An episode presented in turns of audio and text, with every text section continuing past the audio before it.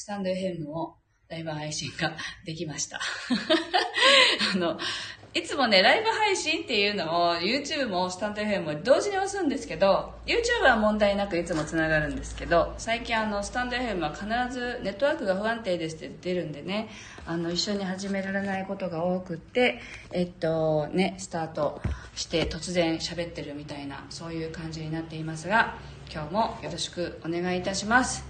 今日ね、あの、スタンド FM は、あの、365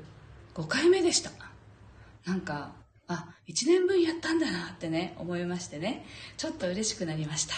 はい。えっと、レイさんおはようございます。はい。では、えっと、今日の1曲目を弾いていきたいと思います。心を整えると題して弾いていきますので、ぜひご自身の内側と対話しながらお聴きください。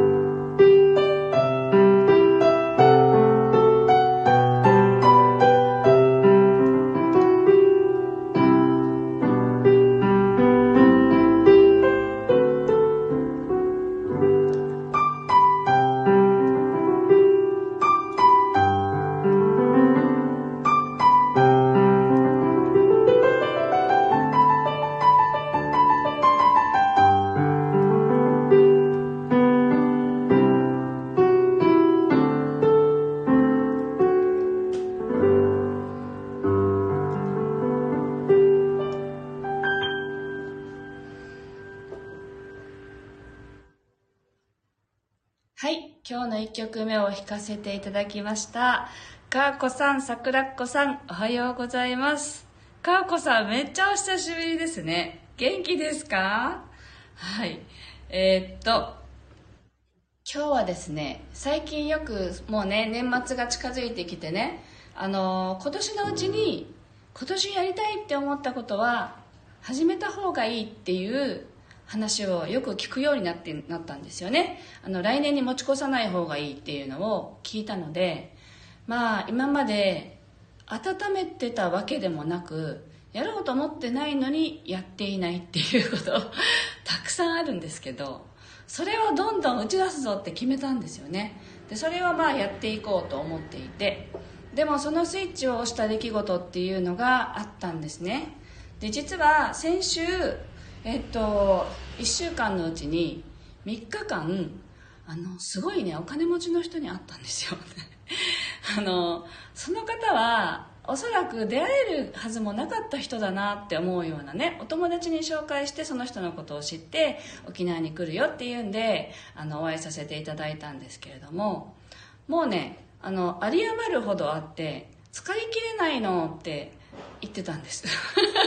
全然嫌味じゃないんですよそれも。でその方があの今はもうボランティアをねほとんどやっていてあのお仕事っていうねあの人からお金をもらって何かをするなんてことはしてらっしゃらないんですけどほとんどもう投資でね稼いでいてっていう方だったんですけど、まあ、その人のことを知ったのはそのボランティアでお金の勉強会をやってるんだけどあなたも参加しないって友達に言われたのがきっかけであ勉強したいってねちょうど思っていた時だったんでなんてタイミングがいいんだろうと思ってお勉強し始めてその方に出会ったんですけどあのその方が先週沖縄にいらしてねお会いした時に言っていたのが個人事業主の時にものすごい頑張ったんだっていう話をしていたんですね。で最初はあの給料をもらって働いていて自分が好きなことでやっていくぞって決めて自分で好きなことで開業したけれどもあの個人事業主になったらいつまでも自分の PR をやめられなくてどこにも休む場所がなくてあのピラティスだったかなヨガだったかな先生をねしていた時にねあの最後こう瞑想をしますって横になったら本気で寝てしまってあの生徒さんに「先生もう終わりましたよ」って起こされるっていうそれぐらい疲れ果てていてでもその時って月収が、えっと、7桁あったんですよ135万だって言ってたかな。それぐらいを毎月稼いでいたんだよっていう話をしていたんですよ。ででも体も心もヘトヘトで私この仕事いつまで続けられるのかしらってそんな風に思っていたけれどもやっぱり一生懸命頑張っていたんですよねっていう話をしてくれたんですね。でなんか私それを聞いた時にね私こんなに頑張ったことないなと思ったんですよ。あのやっぱりどっかで甘えがあってねあの疲れたから今日は休もうかなとかっていう感じですよ。で多くの人が同じような感じじゃないかなと思うんです。あキリコさんもおはようございます。でもう1回ね30代の前半で1回本当に精神的にやられてしまってるのでもうあんな働き方をしたくないっていう気持ちももちろんあったしもう自分に優しい働き方にしようって思ったらもう夜は眠いから今日はここまでっていう感じでこう何ていうのかな？一生懸命さがあの思思ってるほど足りてないみたいなね ことに気づいたんですよ。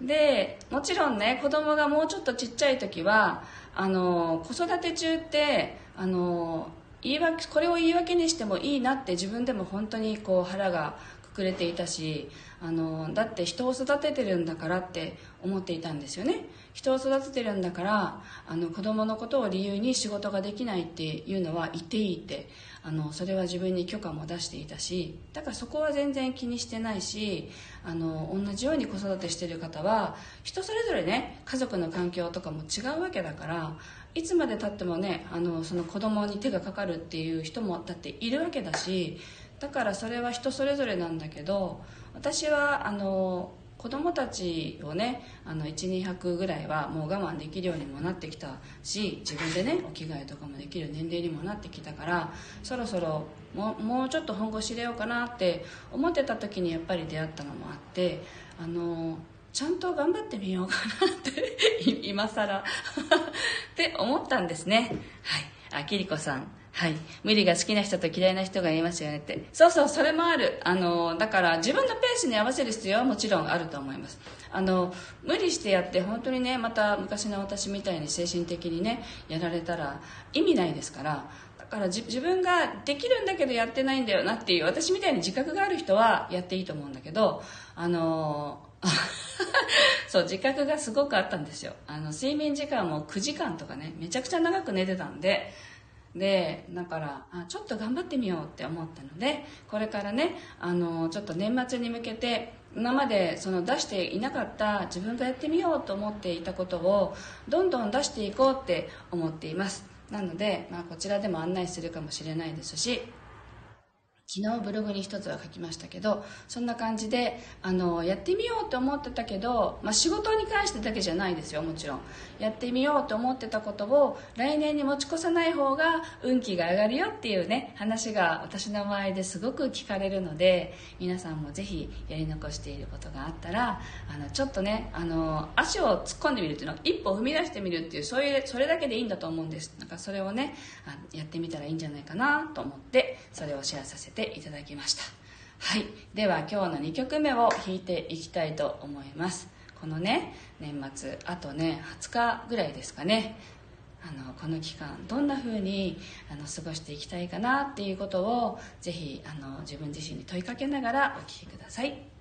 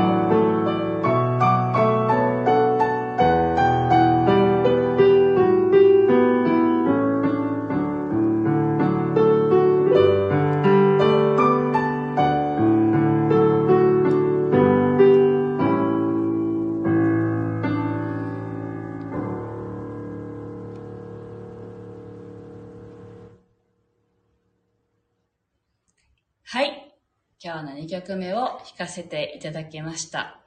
いつもこの時間ですね、あの、近くにある保育園の園児たちが、先生と一緒にね、ここをね、歩いてお散歩してるんですよ。で、まあね、弾きながら今日は泣き声が聞こえたので、なんか可愛らしいなと思ってね、見ていましたけど、こういうなんか日常ってありがたいですよね。はい。2曲目弾かせていただきました。はい。あ、そう。キリコさん。誰か泣いてませんでしたかってそうなんです。でかっこさんが、えっと、元気です。私もやり残していることいっぱい。何を何をやり残しているのかわからないぐらい。書き出して整理してできることは足を突っ込んでみます。かっこ笑いね。面白い。ねキリコさん個人差と答えさありますからって。そうそう。あのね無理はねしない方がいいと思うんです。本当にね。あのあとね私はすごく体力があるからあの昔から思ってますけどすごく動ける方なんですね。でもそれでもやっぱりあの年齢が、重なってくるにつれ睡眠不足は結構きついなってやっぱり思うんですけどだからまあ精一杯ねできることをそしてやりたくなければやる必要はないんです。それだけは分かっていた方がいいと思います。やりたくないことをやったってつまんないじゃないですか。だからそれは本当にやる必要がなくってこう心が揺さぶられることやったら楽しそうだなって思えることだったら頑張れるんですよ。だからただそれだけのことなんですね。はい。なのでね。はい。えっとあキリコさんが休憩が終わるっていつもありがとうございます。キリコさんも素敵な一日をお過ごしください。はい。というわけであまあねあの頑張ってみようと思ったけどその人ぐらいあの収入を得ようと思ってるわけでもなくて。あのちょっと頑張ればあのいけるところなのに頑張れない自分がやっぱりいたのですごくねあの考えさせられたんですよね。だから世の中にはこういう人たちがいるんだなって思ったしまあこの方は本当にボランティアをねしながら毎日過ごしていらっしゃってあこういう人たちがいるんだなっていうことも分かりましたしね。あの本当にいい経験でした。で昨日のね夜夜ね遅くにブログをアップしたんですけどそこにも書いたんです。自分がね出会う人あの周りにいる人をよく見渡した時にどんな人が周りにいますかって書いたんですよ。でその人に会った時にあまりにもすごすぎてこの人みたいには私はなれないわって思うのかなりたくてもなれないわって思うのかあのあこの人に会えたってことは私もこんな風になれるかもしれないって思うのか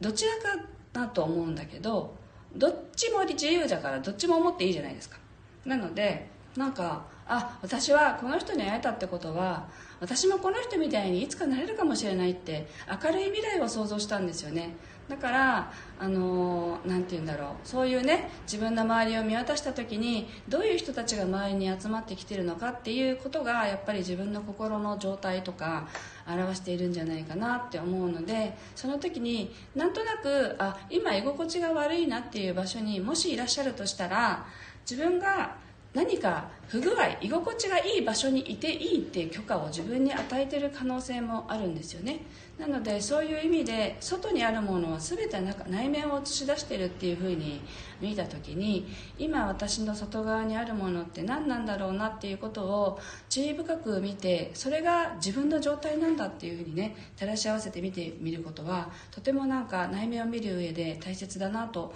思います。はい。なのでぜひ皆さんもねこの年末に向けてまだあの別に今日で配信が終わりなわけじゃないので なんか締める感じになっちゃいましたけどあのねあの配信しますので年末に向けてね楽しいことをぜひあの一歩一歩やり残しがないかなっていうことを見つめながらねちょっとやっていけたらいいのかななんて思います。はい。では今日はここまでです。今日も聞いてくださってありがとうございました。素敵な一日をお過ごしください。